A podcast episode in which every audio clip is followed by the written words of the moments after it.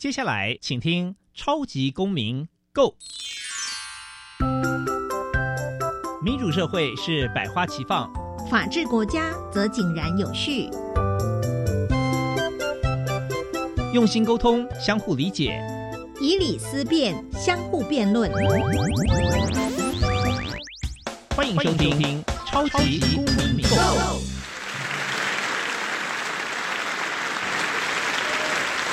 各位听众朋友，大家好，欢迎再次收听《超级公民 Go》。本节目呢是由教育部所委托，由国立教育广播电台以及财团法人民间公民与法治教育基金会联合制播。我是节目的主持人苏格格苏明祥。本基金会呢是以民主基础系列以及公民行动方案系列两大出版品为中心，希望可以培育未来的公民具备法律价值与思辨能力。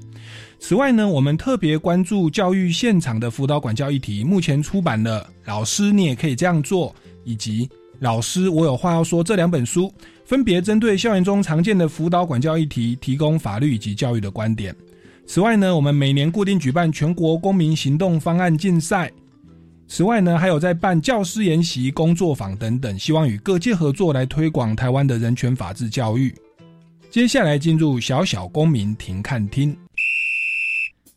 小小公民停看厅，在这个单元，我们将会带给大家有趣而且实用的公民法治小知识哦。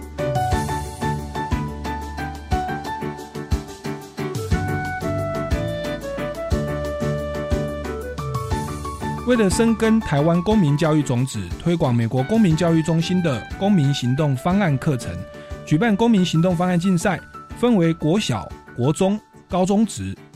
凡在学的学生皆可组队报名参加。由关心生活环境、挖掘公共议题，透过四大步骤的实作，提出行动方案。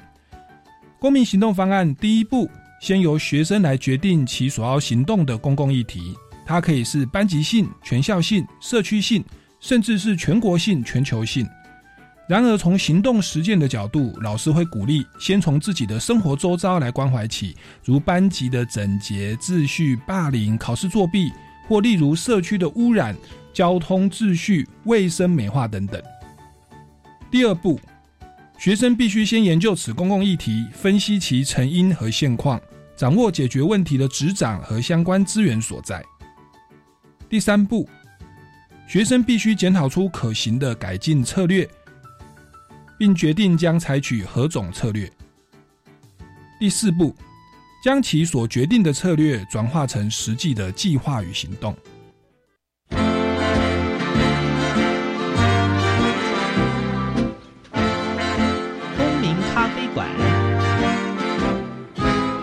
倒杯咖啡，跟我们一起在公民咖啡馆分享近期最具代表性的公民时事。各位听众朋友，大家好，欢迎来到超级公民购的校园法治向下扎根的单元哦。那我们在我们这一集呢，我们邀请到的呢是一位也算是我的学姐啦，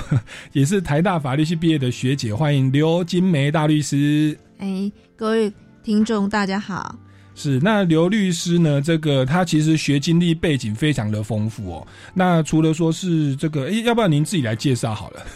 好。呃，我是职业律师，那也长期有参与这个公民与法治教育的活动。那目前在公民与法治教育基金会担任执行委员，那也参与相关竞赛的评审，然后。当担任讲师是是，那这个评审的部分，其实刚刚啊，我小小公民庭看厅就有提到说公民行动方案哦。那我们基金会在过去就是好像有长达九年的时间哦，针对国小、国中、高中只有举办，那以及到去年底也有大专杯，有由司法院来赞助。那这一些评审委员，您本身都有参与涉猎，对不对？对，哎。我本人都有参与。那之前这个教材出版的时候呢，我们在出版的过程中也有开读书会，那有去了解这些教材，推广这些教材。是是，所以刘律师他虽然本身是职业律师，可是这个我们上次黄启伦大律师有来讲啊，说律师的工作不是只赚钱跟诉讼，还有推广法治教育，本来就是那个律师伦理的一环了。呃，对，因为其实我们在职业的过程中会发现，哎，民众有时候他对于一些法律的现况不了解，甚至他对于一些法律制度不满意。嗯，那公民行动方案其实它就是，如果你对一个法律制度或是公共政策不满意的时候，它有一个方向，有一个技能可以去影响政府。是。那这个公民行动方案其实确实就是我们台湾长期以来比较欠缺的，不管是在公民或在法律的教育上，都比较没有去琢磨的这一环。那刚刚我在小小公民庭看厅有稍微快速的提到，所谓的公民行动方案，它有四个步骤。那是不是关于这个部分，再麻烦刘律师啊？因为我们有的听众朋友可能是第一次听到这个专有名词啊，它到底是怎么样的运作？是是不是可以跟我们说明一下它的内涵跟精神啊是什么样子？是，嗯，公民行动方案，我们基金会也是取决于这个美国他们推广的一个教育计划，那嗯教材也是翻译自美国公民教育中心。嗯哼，那公民行动方案，其实我们把它翻成“公民与行动”这两个词放在一起，其实就是强调说，身为一个公民，其实本来就有权利表达，你觉得政府应该要怎么来做。嗯那重要是要行动，你怎么样去影响政府，去解决可能是社区问题，或是地方性的问题，或是全国性的问题。嗯哼，那强调说，我们做一个公民，不只是要有公民的知识，那也要有行动。因为如果说你没有这个行动力的时候呢，你只有单纯的一些公民知识，其实不足以改变我们周遭的社会。嗯，那有时候我们接触到一些民众，觉得这个法律制度或这个政策对他非常不公平，嗯可是他或许也只能抱怨。在这个情况下呢，如果我们对于呃将来的社会的主人翁，也就是现在的学生，在他学习的时候就能给他一些教育嗯啊、培养他们这些知识技能，那他们以后成为社会的中间分子的时候呢，他就可以去改变这个可能不不是很公平，或者他觉得说呃不是很正确的法律或是制度，然后能够更好，让这个社会能够前进，这样。嗯所以公民行动方案其实它也强调说，一个民主国家啊，虽然是我们靠政府来执行决策，但这些政府的民选代表或是我们任命的民选代表呢，其实还不止我们把它投票选出来。我们选出来以后呢，其实要有一个功能健全的民主制度的话呢，其实公民还是要参与，你要去参与去监督他，或是你把你的好的想法建议啊，具体的提供给这些政府的执行者，嗯。那你就可以让这个社会比较快速的进步，达到大家觉得比较好的境界。嗯哼，那各位听众朋友，如果有长期收听我们节目啊，不管是去年或者是像这个月的前几集，我们都有邀请到这个之前全参加公民行动方案竞赛的优胜队伍或者是佳作队伍来我们现场跟我们分享哦。那诚如刘律师所说的，公民行动方案它重点是呃可以把这个公共议题，然后呢，我们有透过一系列的执行的步骤来演拟出策略、评估策略，并且更重要是所谓的行动跟落实啊。那我们之前像什么公车跳蛙的行动，他们有去运作公交通局啦，然后甚至市议员啦，还有公车处。那这一块这个把所谓的公共的政策跟解决的策略，把它落实。能够去推动，那这个确实是呃公民行动方案它一个很特别跟核核心价值的地方哦。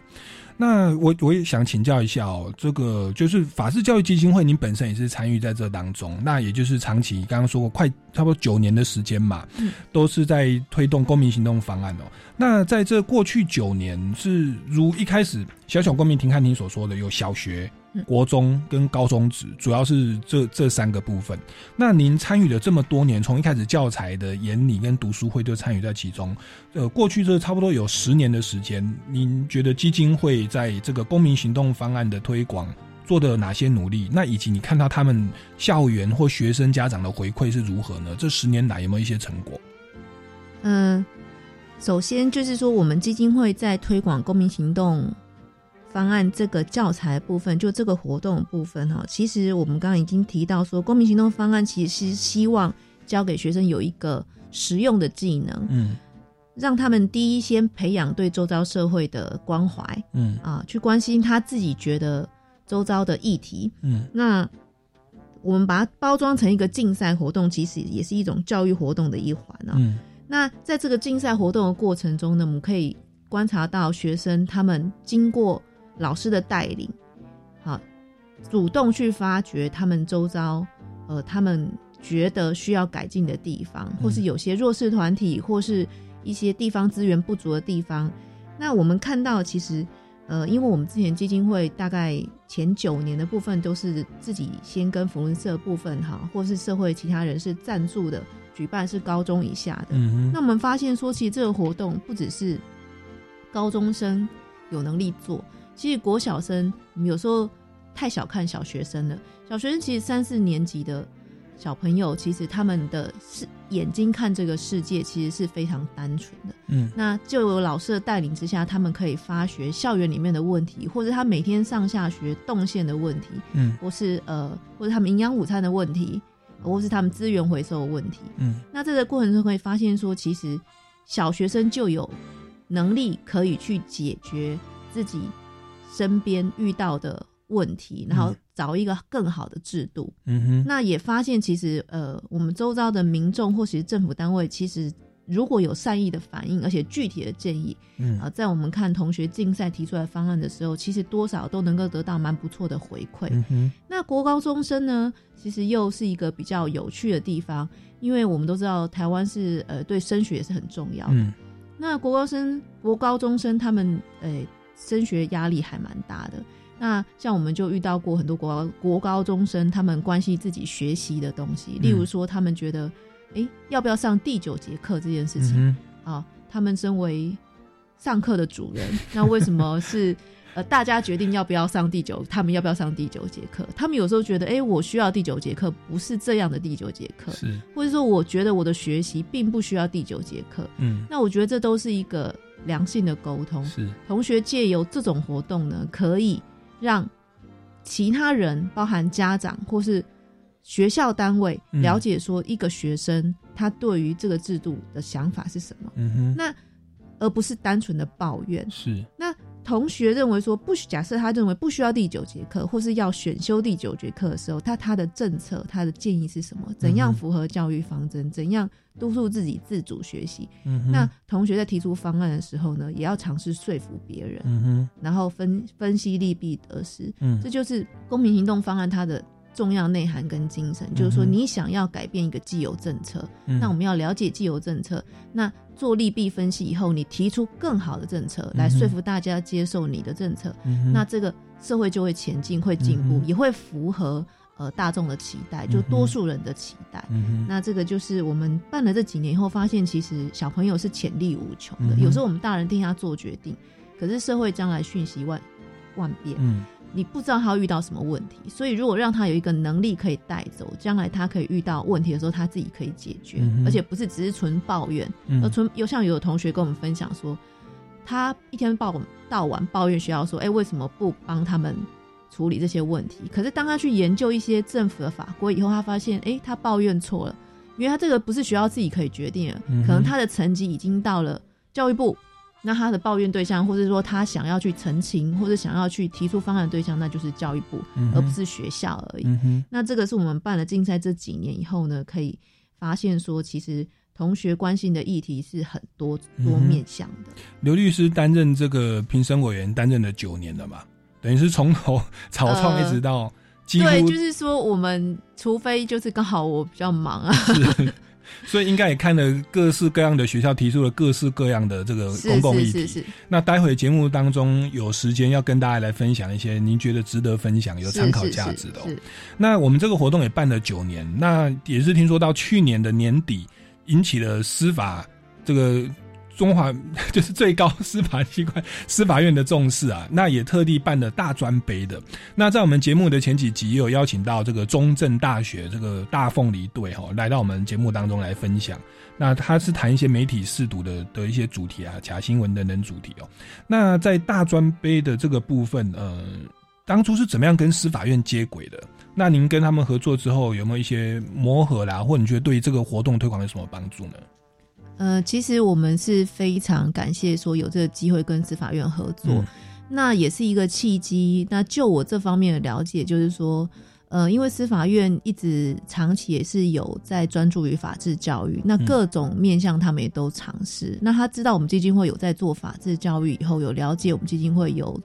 做的活动，嗯就包含公民行动方案。嗯那他们看的结果，看我们的几个呃教材或者说几个活动以后，他们觉得公民行动方案是一个他们觉得有兴趣的。嗯那再加上我们之前只做高中以下，嗯那现在他们他们觉得说大学生其实也是一个很重要的一块，嗯哼那所以就跟我们合作大学生这个部分。嗯哼那因为司法院，就我了解，就是说，因为其实很多人对法官或是对这个检察官，或者说目前的既有的解决纷争体系不是那么满意或了解，所以司法院可能也尝试从各方面想要拉近这个民众跟这个法治的距离，嗯哼好，大家互相了解。所以他们赞助我们这个活动，应该是说跟我们一起合办，好，我们嗯双方挂主办来办这个活动。嗯其实也是促进交流。那我们基金会本身因为比较常跟校园接触，嗯那也可以把我们在校园里面跟学生接触的经验，然后跟司法院彼此做分享交流，这样。以第一届来办的话，那个嗯报名状况是不是比想象中踊跃不少？对，嗯、应该这样讲，就是说，其实。公民行动方案是一个非常辛苦的竞赛活动，是。哦。当然说，所有竞赛活动都有它需要后面投入的成本，嗯，那还有参赛者需要花的精力。是。但是因为公民行动方案，它强调的是行动，而且嗯。它必须要去调查一些社会问题，然后提出相关的数据。嗯所以公民行动方案不是一个轻松的竞赛活动，嗯它不是关起门来在家里写一个小论文就可以达成的。嗯。而且这个竞赛活动虽然它是一个竞赛，那有评审，但是评审在现场会借由一问一答的方式来了解参赛者是不是真的有去做这个行动。嗯哼。好，而不是说你就是把报告抄一抄啊，嗯然后数据写一写，不是自己去调查，不是自己去设计方案，嗯哼。所以这个是要花很多时间。嗯。所以在报名的时候呢，就变成说，有的同学就是我们之前高中以下的队伍，有可能就是有的老师会说，哇，真的很辛苦。嗯。那我们第一次跟司法院合作，那可能也是因为挂一个是政府单位啊，嗯。而不是单纯只是民间的，所以其实参与是还蛮踊跃的啦。嗯然后而且学生其实大学生活动很多嘛，嗯所以以他们参与的队数，我们是觉得是还第一次就这样是还蛮不错的。嗯哼，我们上一次那个中正大学哦凤凤梨队来到我们节目现场，他们说一开始啊会来参加是为了奖金呐、还蛮可爱，因为有司法院赞助，我们大专杯的奖金是比高中以下来的高。可是他说，开始参与之后，他发现借着这个活动啊，他跟不同科系的同学合作，有的是传播，有的是资管。他发现，呃，他跳，因为他自己本身是法律系，他发现针对公共议题，每个人从自己的专业去切入，大家的看看法不一样。那在这过程当中，他们结交的不同科系的朋友，学会了不同的观点来面对这个问题。那此外，在比赛的过程，他们要做报告，然后呢，到社区、到下乡去去跑，然后做那个媒体视图的宣导。那他最可怕、最有趣的是，还要进行那个，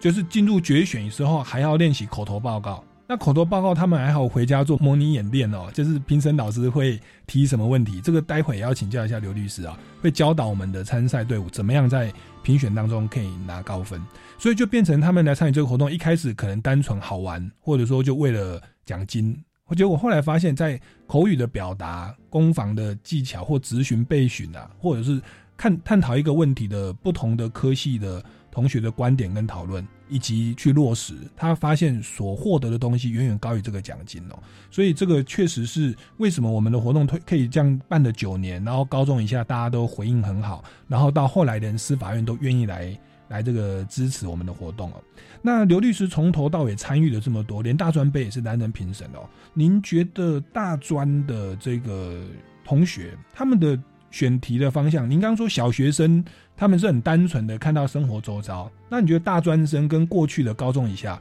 他们的这个选题方向有没有一些特别的不一样的地方呢？选题方向的部分，其实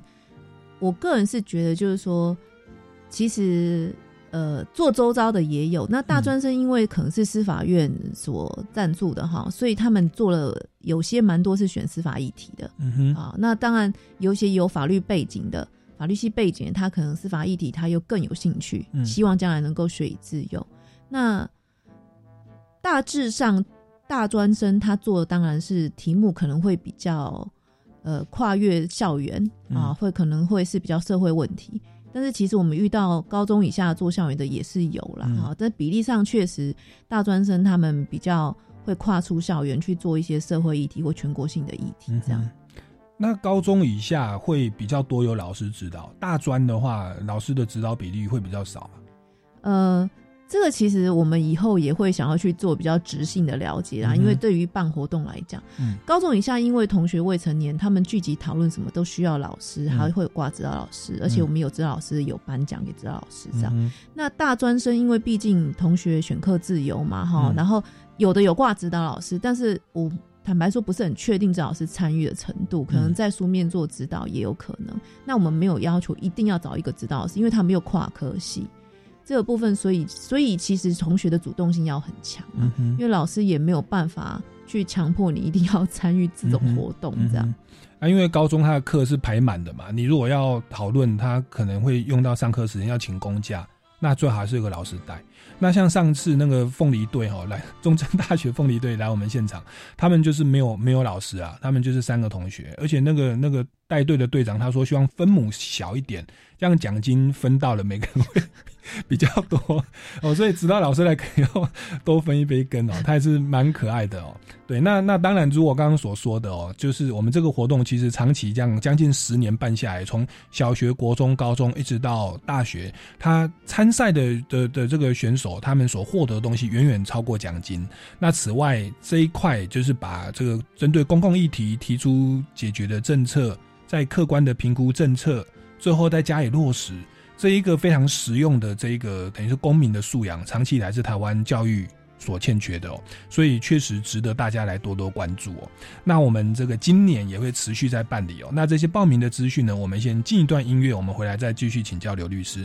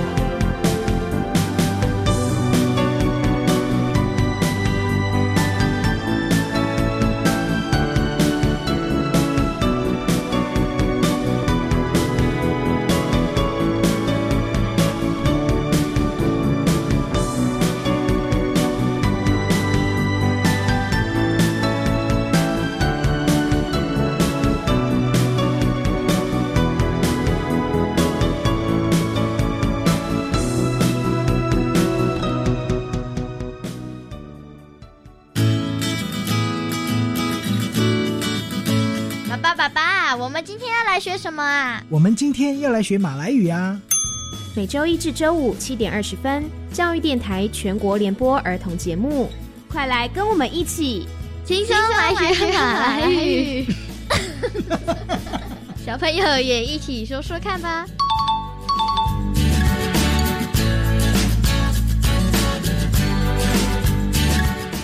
大嫂，听说大哥车祸，人还好吧？劳保补助的申请，我可以替你办。不用麻烦的啦，我上次去医院有认识一家专业的管理顾问公司，可以帮忙申请。哦，大嫂，那是劳农保黄牛，他们都是先假意帮忙申请，然后收取不合理的高额佣金哦。劳保局提醒您，劳保各项给付的请领手续简便，劳工朋友自己办理就可以了。有疑问可以直接打电话问劳保局，或到劳保局办事处查询哦。以上广告由劳动部劳工保险局提供。要如何将媒体素养教育融入教学课程当中呢？我想先让学生了解假讯息的意涵，教导学生面对假讯息时要如何分辨内容真假。对呀，我想用镜头说故事，透过自制媒体的练习，带领学生表达对媒体的意见，让学生也能动手做自己的媒体。更多讯息，请上媒体素养教育资源网阅览。以上广告，教育部提供。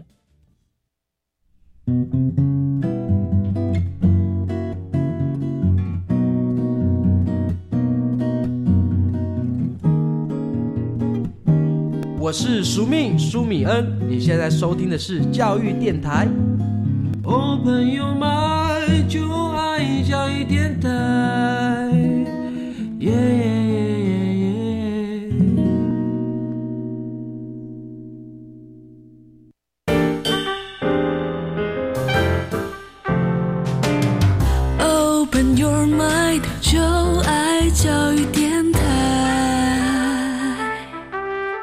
各位听众朋友，大家好，欢迎回来《超级公民购》，持续为您进行的是校园法治向下扎根的单元哦。那我们访问到的一样是刘金梅大律师，本身也是民间公民法治教育基金会的这个执行委员嘛，那以及我们公民行动方案的评审委员。那刚刚有提到说，我们现在已经办小学、国中、高中职以及到大专的部分哦。那是不是再请刘律师再为我们补充说明一下哦？就是这个不同的年龄层，他们的这个运作的整体状况有没有一些差异性？呃，大家好啊，非常感谢大家对这个议题哈愿意来继续了解。嗯，那公民行动方案我们办了这几年的结果哈，那这今去年第一次办大专杯，那大专杯其实在这个竞赛规则上的设计有一个特色，就是说他希望是能够跨两个以上的学院、两个以上不同学系组队参加。嗯那高中以下当然就没有这个问题啊。高中以下因为可能都是班级或是社团，然后有老师来带领参加，因为他们要讨论也比较方便。嗯，那大学的部分为什么会这样设计？其实有一个点是着重在于说，其实我们社会上对于一些公共政策啊，有时候各个领域的人、各个背景的人，他看法不同。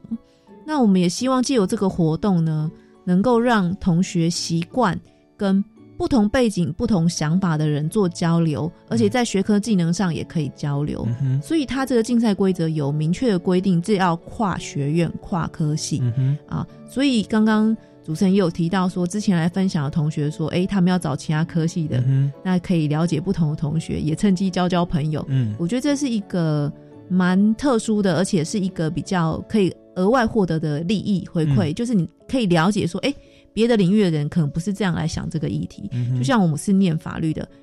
法律人看法律跟非法律人看法律就是不一样。没错。那所以呢，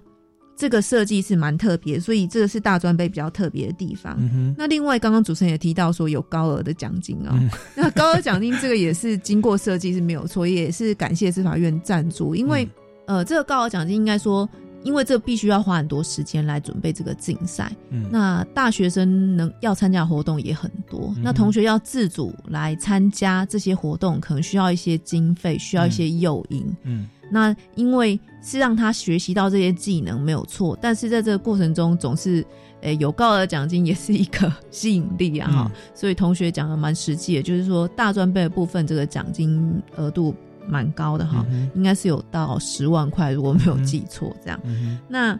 这就是大大学的部分是比较特殊，就是有这两点。再来就是说，其实呃，在决赛过程哦，嗯。就是当然我要澄清一下，就是说主持人说我呃长期做评审，因为我们每一次的评审啊，如果高中以下是每一次都会重新再选啊，但是哦。但是确实因为我是基金会里面比较熟这一块的其中一位，所以我们基金会会有一定的基金会代表。但基金会以外的话，我们也会找一些社会公正人士来担任评审，嗯。因为一个公共政策一定要经得起各种领域的人做检验，嗯所以我们也希望在决赛的时候呢，能够纳入不同的声音、不同的评审，嗯。所以我们也都还会找各级的老师。那社会公正人士，我们也找过牙医师，嗯。然后或是说编辑嗯。啊，国际日报编辑，我们也常常找他、嗯啊。那汇集社会的声音来看这个你的行动方案，来当评审，这样。嗯那我刚刚回到说这个大专杯的部分，其实，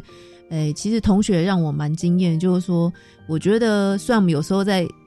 以老人的角度来看大学生，觉得大学生诶、现在好像，呃，是不是有什么呃不够认真啊，或者说什么态度的问题？其实我们发现同学非常认真看待这个决赛嗯啊。除了刚刚主持人讲说，诶、其实可能就是他们要事先准备，嗯。那实际上我们光看他穿的衣服，嗯。因为如果是高中以下的同学，可能老师又要求穿制服、嗯。体育服，哦、就是服装统一。嗯。那其实蛮活泼的啊、因为现在高中以下的制服有都设计的很漂亮，这样。嗯。那大学生呢，其实我就发现他们会自动自发地穿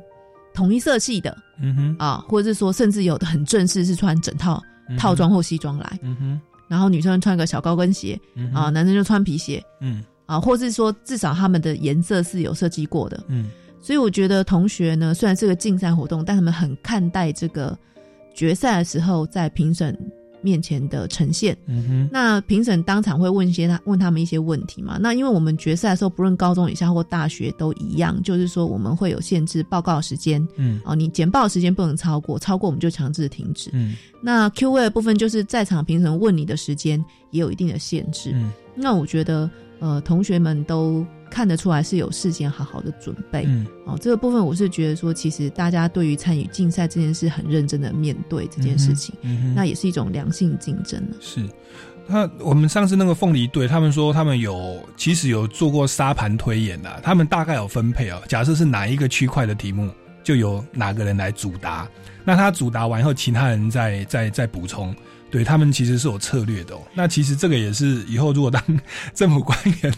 被咨询的时候，我想会非常的有经验跟帮助。啊，那这个是所以在大专的部分，我们发现有要求，本来就是希望跨系，让我们增加不同的观点。那当然说奖金比较高啦，哦，那以及我们评审其实是有轮调的，然后还有找外面的一些公正人士。那大专生其实反映这个参与度比想象中好，包含服装跟态度都非常的用心哦。啊，那这是整体状况。其实我们大专杯第一届就感觉这样是算办的还蛮成功的，所以今年二零二零的年底应该也是很有可能会再持续再办下去嘛。呃，应该我们是希望啦，是对对对，但是因为其实政府如果是要赞助一个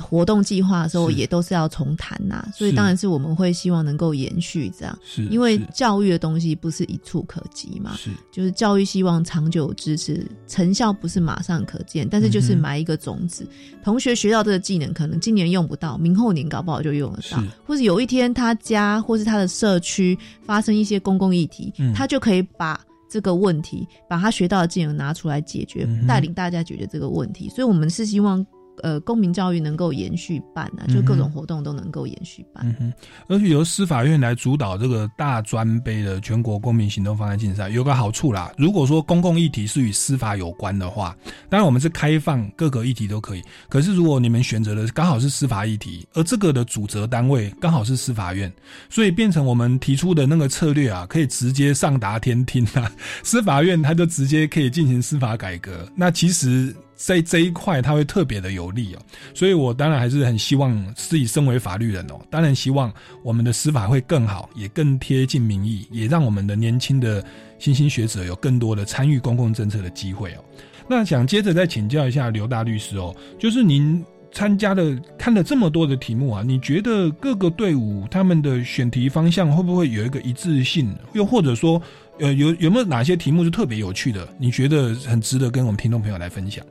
其实针对选题方向，以去年刚第一次办的这个大专杯来说，可能是因为主办单位是司法院啊、嗯那参与的同学，我们有大概看一下法律系的背景是有蛮多的啦。嗯那所以他们提司法相关，就是比较狭义的司法上相关议题的是还蛮多。例如说，有的队伍就是做很专业，就是通译，嗯就司法通译问题。嗯，那可能民众大家听众不知道是不是知道什么叫通译？就是说，其实法院是有配置这个通译这个职缺，就是说今天如果有，尤其像现在很多东南亚的新住民啊，他们可能如果真的需要上法院的时候，是需要通译来帮忙翻译的。嗯那这个通译到底什么样的人可以担任通译？是专任的通译，还是约聘的通译？还有他要有没有要不要有证照制度？这个他们有队伍是做这个。嗯哼，那还有另外一个，去年大专杯比较有趣的是，因为司法院这几年可能有在推修复性司法，嗯就是它这一块也不只是司法院，就是民间律师工会都有在提修复性司法这个专有名词。嗯那这个就所谓修复性司法，其实蛮包罗万象的。例如说，有队伍就用在说，他觉得可以拿来做校园纷争的解决。他觉得校园纷争解决，过去呢都没有做修复的角度，可能就是哎，今天有事情发生，那我们就惩罚嗯呃违反规则的人，嗯然后或是做一些赔偿。嗯可是他觉得说，并没有把这个彼此破坏的关系回回归到一个和谐状况，所以他就是想要用修复性司法解决校园纷争，甚至解决校园霸凌问题。哦，嗯哼现在教教育现场很重视霸凌问题，尤其高中以下。那这个地方就蛮有趣的，因为就是。同样是校园霸凌问题，高中生以下也会有学生做，嗯哼，但是呢，倒是目前还没有听到学生要用修复性司法去解决。嗯但是去年就有听到说，哎、大学生因为毕竟他们程度不一样，嗯然后他提出了。但我觉得说，因为我们跟司法院合办，那司法院也会派出一些参与修复性司法的法官，嗯哎、来当评审。他刚好法官有这方面的专长，嗯可能就会跟同学做进一步的交流，让他了解说，诶、司法院或者是说现在的政府机关他做的程度是什么。哦，其实我觉得这是一个蛮好的交流。评审在对于大专生的要求就会比较多，嗯因为他的能力绝对不是一个小学生、一个国中生，嗯所以如果是大专生在做这个议题，我们会希望他对政策、嗯或是相关的法规能够，嗯或是他的计划要更具体一点。嗯哼嗯哼，啊，这个就是可能大专杯跟高高中生以下的差异。是，所以基本上就是大专生他们的深度啊跟广度啊，然后还有这个专业度，其实确实是比较强大的啦。因为高中以下，假设普通高中可能也还没有分科嘛，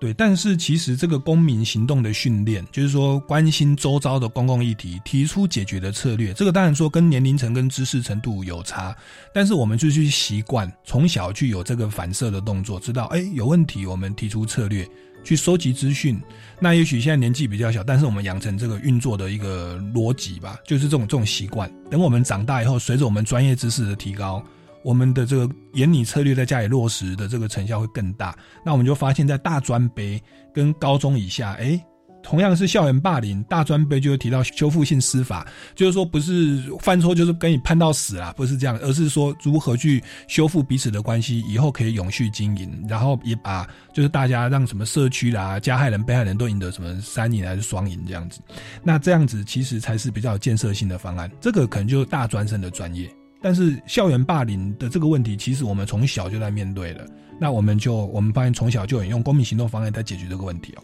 好的，那这个阶段呢是请教刘律师跟我们分享啊，这我们的公民行动方案的整体状况，以及各个队伍的选题方向啊，以及有趣的题目跟大家分享。那我们先进一段音乐哦，待会再持续回来现场。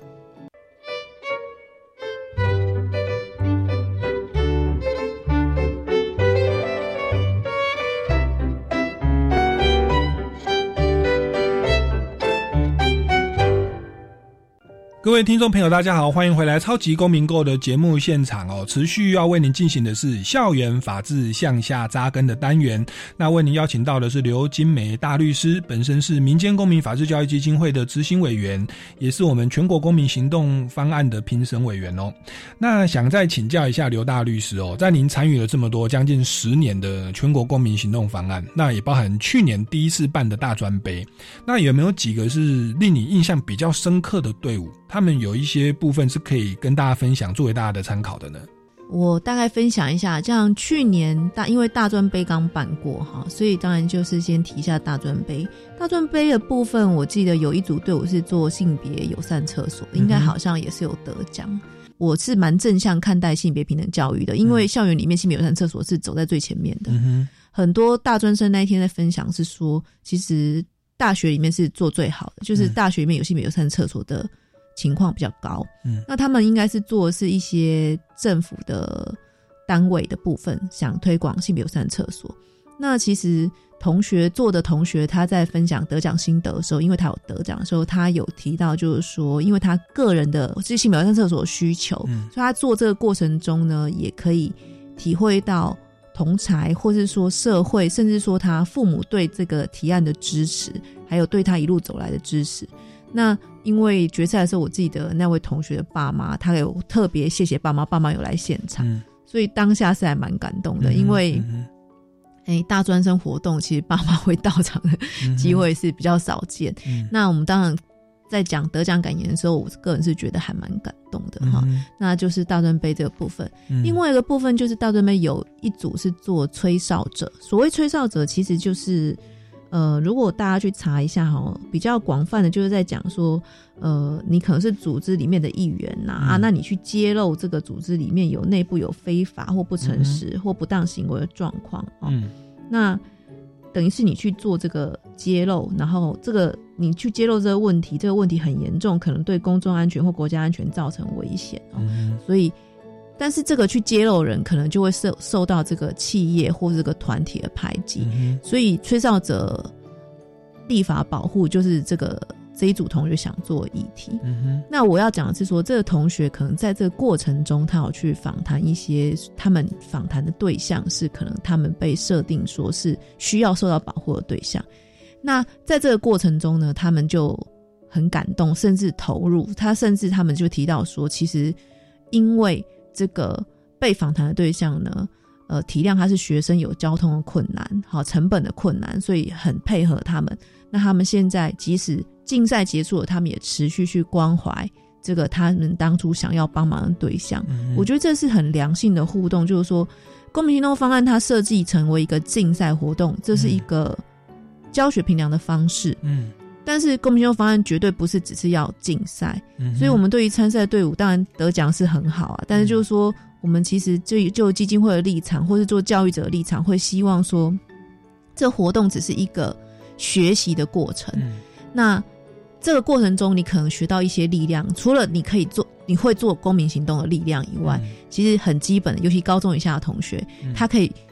尤其小学生，他们就会说他得到什么？他得到他第一次在大家面前这么多人面前讲话，他不会紧张。嗯哼，嗯哼。然后以前他是学弟来听别人讲，现在他 Q&A 人家问问题的时候，他可以负责讲了。嗯那我们之前访问那个中埔国小校长的时候，他就指着一个已经参加两三年的小朋友说，他现在终于当学长了。嗯。而且今年今天我们从嘉义来台北参加决赛的时候呢。我们就是让他们实现行动力，我不带路的，让他们自己去查捷运，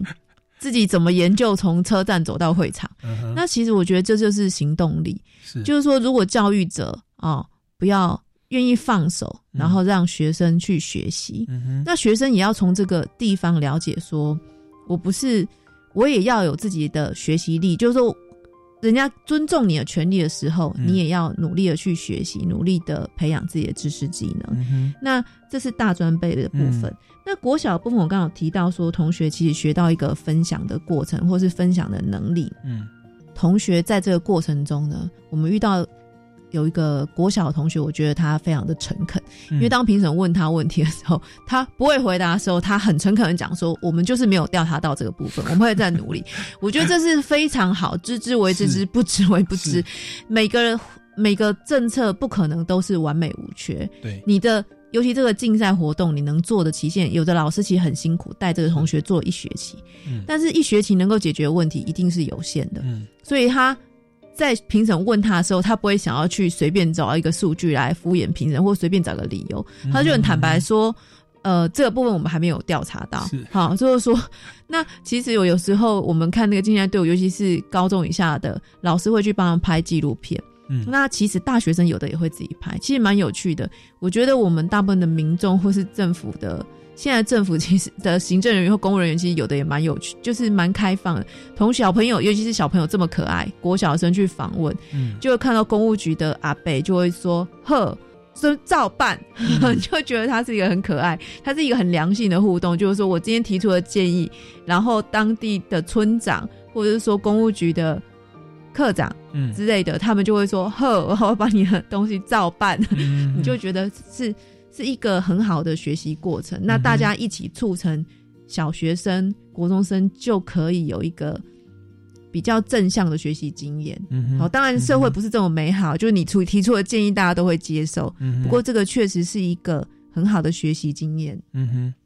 是这个这个刘大律师分享很多，让我觉得还蛮蛮感动的。就是一开始都觉得是个竞赛，可能要凑活动的记录，要推甄比较方便，或者要拿奖金。但是你看这么多的分享，跟我们刘大律师，他从一个评审的角度，他发现培养学生的一个行动力。那表达能力的训练，还有不同的专业角度去分析一个议题，还有包含说就是知之为知之，不知为不知嘛，不用去糊弄评审。就是对不起，我们真的不真的没有注意到这个，我们会再努力。那其实这些都是额外的获得哦。那我刚刚听到更更值得让我感动的就是，像那个性别友善厕所，大家可以理解那个人不管是男生或女生，就是他在性别的认同上是长期被打压，可能父母都不认同，他只是透过这个性别友善厕所的议题，去带到说让这个社会大众，包含自己的父母去接纳他自己的性别的定位，所以他父母也到了现场。其实我我我相信那个当中一定有很多的眼泪跟一些心酸跟温暖哦。那我就看到这个这个活动，它不是只是一个竞赛而已，它它有人的温度在里面。那这个他们在做这个议题做完之后，是这个比赛都结束了，他们还会去事后去关怀那一位呃，可能是吹哨者或受访问的这一个人。那我觉得这这些东西，这种人情啊，其实是我们在推动这些法治教育背后一个更一个很重要的一个价值啊。就让我想到，我们今天录音的时候，我们今天在录电台嘛，我我拿就就工作嘛。但是我们刘大律师一一来到现场，都先给我一个新年的礼盒啊，我要感受到温度。就是说，我们今天来这边不是只是工作，OK，或或者是我们学学姐哦，我们同学这样相见欢而已。其实我们有温度在里面，那反而我就很惭愧啊，因为我没有准备。我就想说，哎、待会回去就送刘大律师，哎、我刚好开车来，可以送他。那我们就发现，其实这种人性的温度，是我们我们。这个台湾的社会其实要去去重视的哦。我们除了公民的素养缺乏之外，这个人的温度，以及刚刚所讲的行动力、表达力、不同的观点的一个包容跟跟跟这个尊重，还有认就是自己真的错了，就诚恳的认错，或者我会在努力，而不是去说谎或掩盖。我觉得凡此种种的这些学习，根本就已经超出我们原本的想象哦。那我也可以理解为什么这个活动会响应那么好，就是回响那么好啦，一年一直办到第九年，然后包含说李律那边也来办相关的活动，然后司法院也来支持哦。那我个人是希望这样的一个有意义、有温度的。这样的一个有有教教育价值的一个活动，真的需要我们所有听众朋友、老师、家长、同学一起来支持响应才对。所以最近就是我们那个全国公民行行动方案，高中以下就是二月十五号以前报名截止。但不管大专杯怎么样，我们高中以下这个是一定会办，第十年会持续的办下去哦。那说到这个，我想大家也会蛮好奇啦，因为刘大律师又是长期担任评审委员，那是不是可以给一些可能是第一次或听到我们节目想要来报名的队伍啊？就是怎么样来入手可以得高分的诀窍。其实我们搭配这个呃公民竞赛活动，高中以下，其实我们都有办教师研习啊啊。不过因为已经竞赛在即了哈，可能研习也办过。那有兴趣的老师哈，或是家长或是同学，呃，明后您可以再注意一下哦。嗯，那另外一点就是说，我们都会把参赛者的记录影片好上网，所以有兴趣的可以去搜寻一下哈，也可以参考一下。那这个是比较技术层面。那另外有出教材，那教材本身它是一个比较参考性的指南，就是有一些步骤啊，还有一些重点的提示。那我个人要分享几个参赛队伍比较容易忽略，或是比较呃没有掌握到，或是说可以再加强的点，就是说，其实刚刚主持人一直提到说这个活动是有温度，或者看到人心温暖。其实平心而论，我们基金会推了其他的教材，也推了这一套活动。这套活动活动是推的比较晚，反而是比较晚。可是参与度或是只要去现场看过同学当场表现的。人都非常感动，嗯，那即使我每年参加，我可以就尽量每年参加决赛，我也是会非常都会有新的感动。嗯那为什么？因为同样议题，不同人做起来不一样，而且社会在变，环境也在变，所以每个人看到点不一样。嗯，那这个活动如果要做这个议题的话，首先呢，其实要找一个你想做议题，这议题是你真心关怀，而不是只是要交一个纸上报告的。你觉得这议题很重要？但是我们既然是叫公民行动，这个议题一定要扣紧公众需求，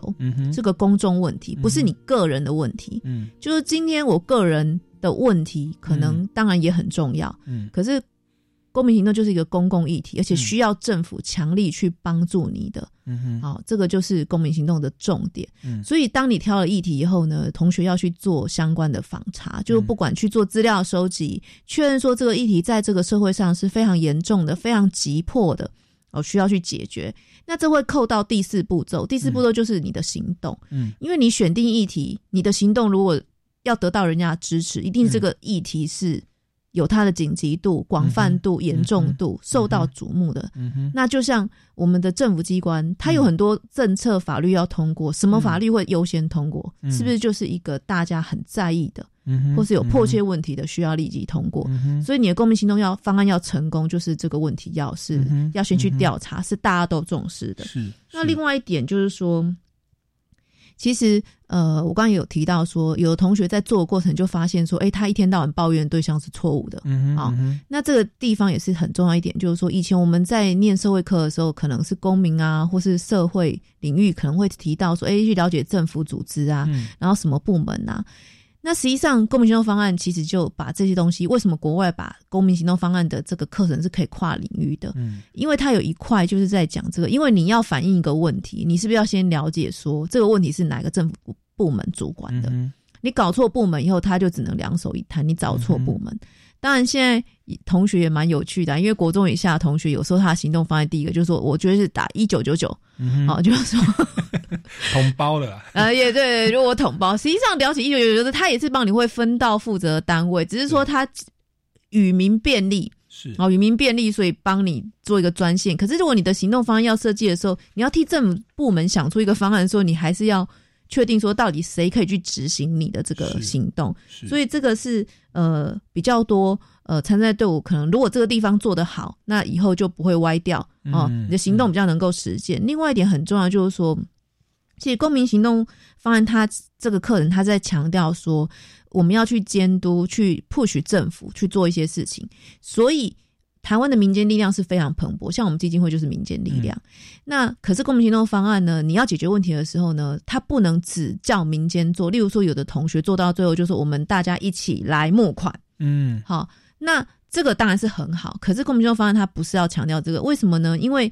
它是一个强调公共政策需要政府的公权力去介入的，就是你个人没办法做。例如说，我有善心去募款，可是可能明年我呃比较忙啊，或是行。力有未贷，我就不可能去募款去做这件事情。那我政府的政策比较能够跨一年、两年、三年，甚至十年，那法律可以延续下去，可以统一标准。所以公民行动方案它比较强调说是要跟公共政策有关，政府公权力要介入，你怎么去推动？你的政？你的方案是需要用公权力的，所以当然最后可能就会变成牵涉到立法或是政府定定政策之类的，这也是它的特色。那有些同学在最后他就是缺在公民行动方案，他说那我要去募款。哦，或是那这个也很好，但这个就是另外一种爱乡爱爱家服务，那就比较不是公民行动方案的部分，嘿，大概是这样。好，所以大家找一个真心关怀、有兴趣的议题，它是符合公众需求的，那而且呢，它是有紧急性跟广泛性，可以去。赢得大家关注的，那找对主责的机构，